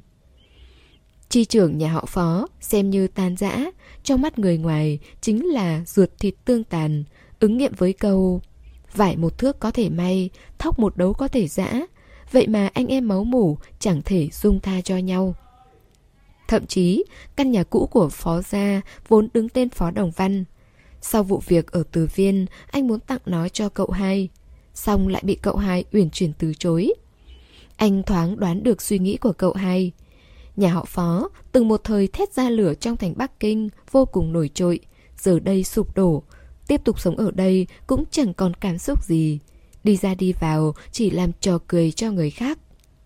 Đối với Phó Đồng Văn, mấy chuyện trà sư tiểu hậu này chẳng là gì. Không làm ảnh hưởng đến tâm trạng của anh. Nhưng căn nhà này, sân viện này đã mang theo quá nhiều quá khứ. Anh cũng không muốn giữ lại. Ví dụ như đồng quyến đã tự sát trong phòng sách này. Trước mắt anh đều là những chiếc giường gỗ. Mấy ngày nay thẩm hề cùng mọi người thu dọn lại. Thẩm hề nghe nói anh muốn bán căn nhà này bên tranh thủ chút thời gian rảnh rỗi, sắp xếp lại đồ đạc của anh. Trên mỗi chiếc giường đều dán một tờ giấy, phân loại các món đồ theo sách vở, thư từ, đồ cổ và các thứ linh tinh khác. Anh vắt ngang cánh tay lên vách ngăn giá sách, tay trái cầm một bức thư, đứng im không nhúc nhích. Rèm được vén lên, gió cuốn cho trong chậu than lên, mang theo những đốm lửa tạo thành một lốc xoáy nhỏ rồi lập tức tan biến. Tuyết rơi rồi, còn lớn nữa, có phải là khởi hành sớm không? Thẩm hề hỏi. Cô chú ý đến bức thư trong tay anh. Phó Đồng Văn mỉm cười vẫy tay với cô, chờ cô đến gần, anh gập bức thư lại. Đoán xem là thư của ai nào? Người trao đổi thư từ với anh nhiều lắm, Làm sao em đoán ra được? Cố nghĩa nhân. Là anh ta sao? Chẳng trách vừa rồi vào phòng, Anh lại thất thần như đang suy nghĩ chuyện gì. Cô muốn đọc, Nhưng lại sợ cố nghĩa nhân viết thứ gì không hay ho. Nói ra lại khiến anh khó chịu. Thẩm hề vẫn còn do dự, Anh đã đưa bức thư tới trước mặt cô, Thì thầm. Cậu ta không biết địa chỉ của anh ở Thượng Hải vì vậy phong thư này được gửi đến nhà cũ, giống như trước đây. Anh muốn cô đọc, cô nhận lấy bức thư, chậm rãi mở ra. Bên trong trống không. Cô ngạc nhiên kiểm tra từ trên xuống dưới, rồi lại lật mặt sau ra nhìn. Không viết gì hết ư? Cô vẫn muốn tìm phong bì. Anh cười đáp. Đúng, không cần tìm phong bì đâu. Phía trên không viết thêm con chữ thừa nào không có gì khác thư từ trước đây gửi cho anh lúc cậu ta còn đi du học. Thẩm hề thấy nụ cười của anh rất chân thành, ngón tay trượt theo nếp bức thư, vuốt ve từng tấc tờ giấy. Ngẫm nghĩ câu không có gì khác của anh. Trong đống thư trước đây cô thu dọn cho Phó Đồng Văn, đương nhiên cô thấy sấp thư của cố nghĩa nhân. Nếu nói giống hệt lúc anh ta đi du học, vậy thì trên mỗi bức thư cố nghĩa nhân đều viết thân gửi cậu ba. Một cách gọi bình thường nhưng cũng rất kính trọng. Thẩm hề lại mở bức thư trắng ra, phong bì vẫn dùng cách gói kính trọng như lúc đi du học. Vậy mà bức thư trống không. Một khi trong lòng đã hổ thẹn thì không cách nào hạ bút được. Đối với Phó Đồng Văn, bức thư này chắc chắn đáng giá hơn những lời khen ngợi anh trên báo. Anh nở nụ cười nhìn cô, cũng không nói gì, nhìn bức thư trắng tinh. Phong bì đâu, em giúp anh cất giữ. Thẩm hề cũng tươi cười. Xếp cùng với những bức thư trước đây để tránh lộn xộn. Anh hất cầm chỉ vào giường. Thẩm hề nhặt phong bì lên, nhét bức thư trở lại, giúp anh cất đi. Buổi trưa, Vạn An đến Thiên Thụy Cư đặt cơm, đều là những món Phó Đồng Văn thích ăn. Gần cuối năm, Thiên Thụy Cư đã hủy dịch vụ đặt cơm từ lâu, nhưng nghe nói cậu ba phó về kinh muốn nếm thử những món ngon trước đây. Ông chủ Thiên Thụy Cư lập tức sai đầu bếp chuẩn bị. Nửa canh giờ sau, từ con đường bên nhà hát kịch Quảng Hòa đưa tới nhà họ phó. Bốn người đưa cơm bước vào cửa lớn, thấy nhà họ phó vốn dĩ nên kết đèn trang hoa, chuẩn bị năm mới.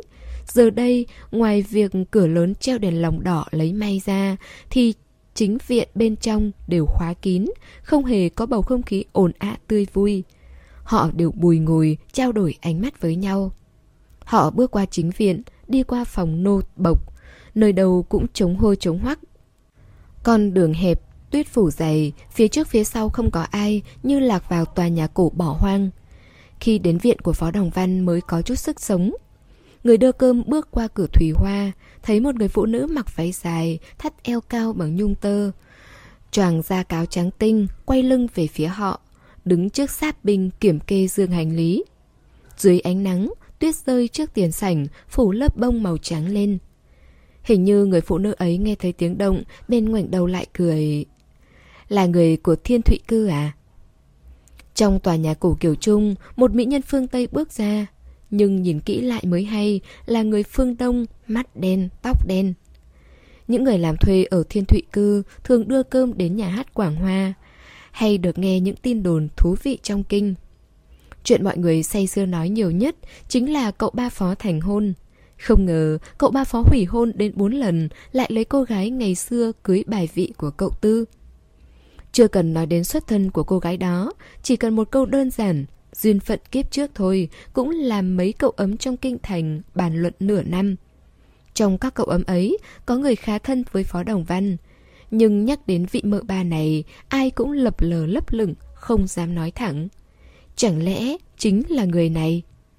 Cũng chỉ có dung mạo vị này mới phù hợp với các tin đồn khắp đầu ngõ cuối xóm. Những gì mà cô gái bần hàn được nuôi dưỡng trong động thuốc viện ư?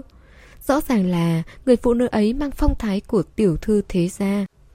Thẩm hề thấy họ không trả lời, bên quay đầu gọi Vạn An. Có phải cơm cậu đặt đến rồi không? Vạn An. Vạn An vừa xuất hiện, mấy người đưa cơm nước mới sực tỉnh. Dưới sự dặn dò của Vạn An, họ đặt từng hộp cơm ngay ngắn trước sát bình, lần lượt khom người với thẩm hề.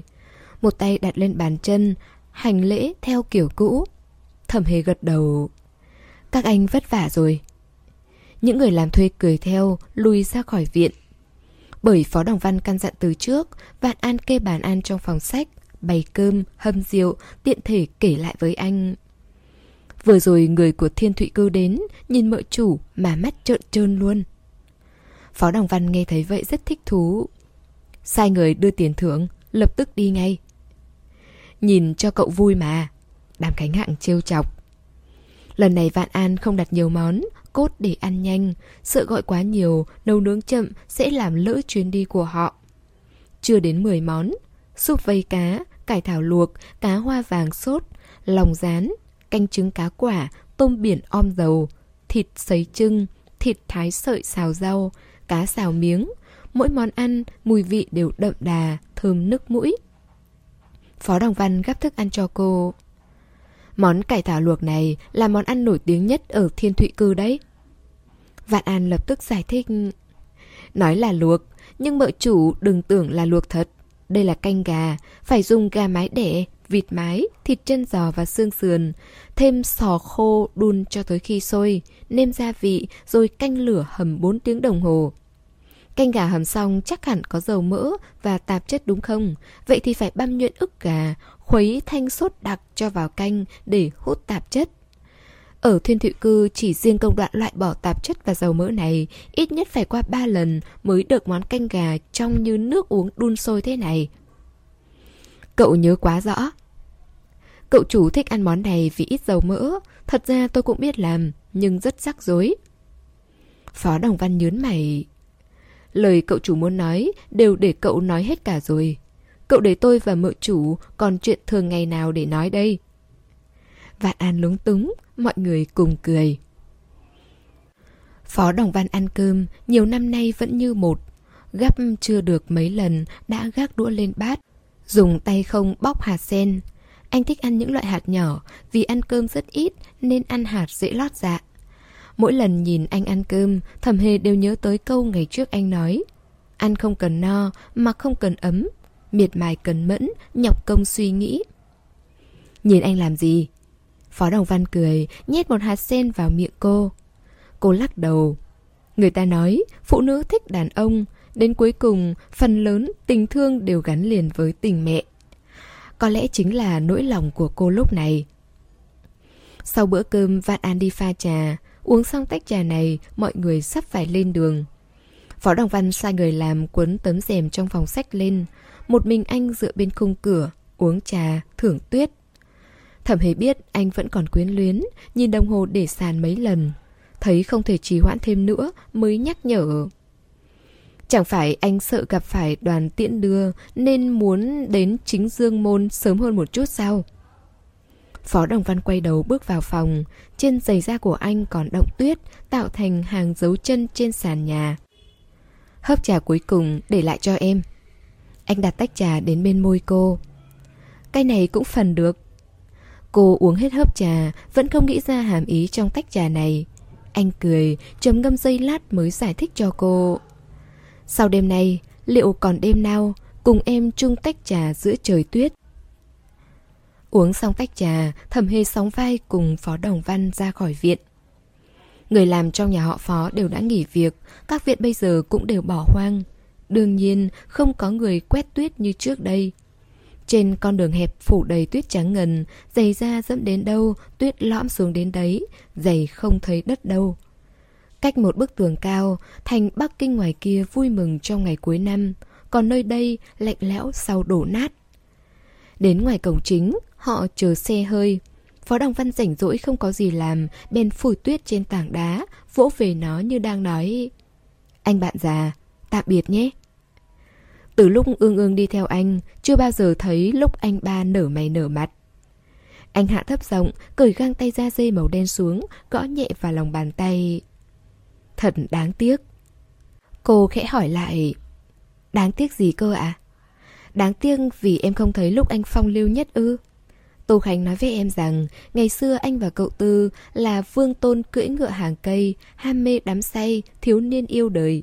Chỉ nghe thôi cũng biết thời thiếu niên anh đắc chí thế nào rồi. Phó Đồng Văn nở nụ cười. Anh cười gì chứ? Em đọc sai à? Cô không tỉnh thông thơ từ ca phú, bị anh cười khó tránh khỏi hoàng hốt. Anh lắc đầu. Không sai, nhưng nghĩ tới một câu khác cũng được sáng tác bởi một vị thi nhân. Là gì ạ? Mây trôi quay gót không tung tích, ngày ấy ở đâu rồi? Anh thong thả đọc Hứng thú nguội nhạc, bạn rượu tan tác, đầu còn thủa thiếu thời. Vị thi nhân ấy sáng tác hai bài từ, trùng hợp thay lại là nửa đời trước và sau của một vị vương tôn công tử. Thế ra lụi tàn, người đi nhà trống, đâu còn giống thủa niên hoa, cũng chính là tâm tình của anh. Các bạn thân mến, chúng ta vừa đón nghe phần tiếp theo của bộ truyện 12 năm kịch cố nhân của tác giả Mạc Bảo Phi Bảo. Các bạn thân mến, chỉ còn một phần nữa thôi là chúng ta sẽ kết thúc bộ truyện này. À, xin cảm ơn tất cả các bạn đã luôn dõi theo và ủng hộ kênh truyện. Xin chào tạm biệt và hẹn gặp lại các bạn ở phần cuối trên kênh truyện. Để ủng hộ kênh, quý vị có thể để lại bình luận cũng như chia sẻ hoặc có thể ủng hộ tài chính trực tiếp về các địa chỉ đã được ghi ở phần mô tả.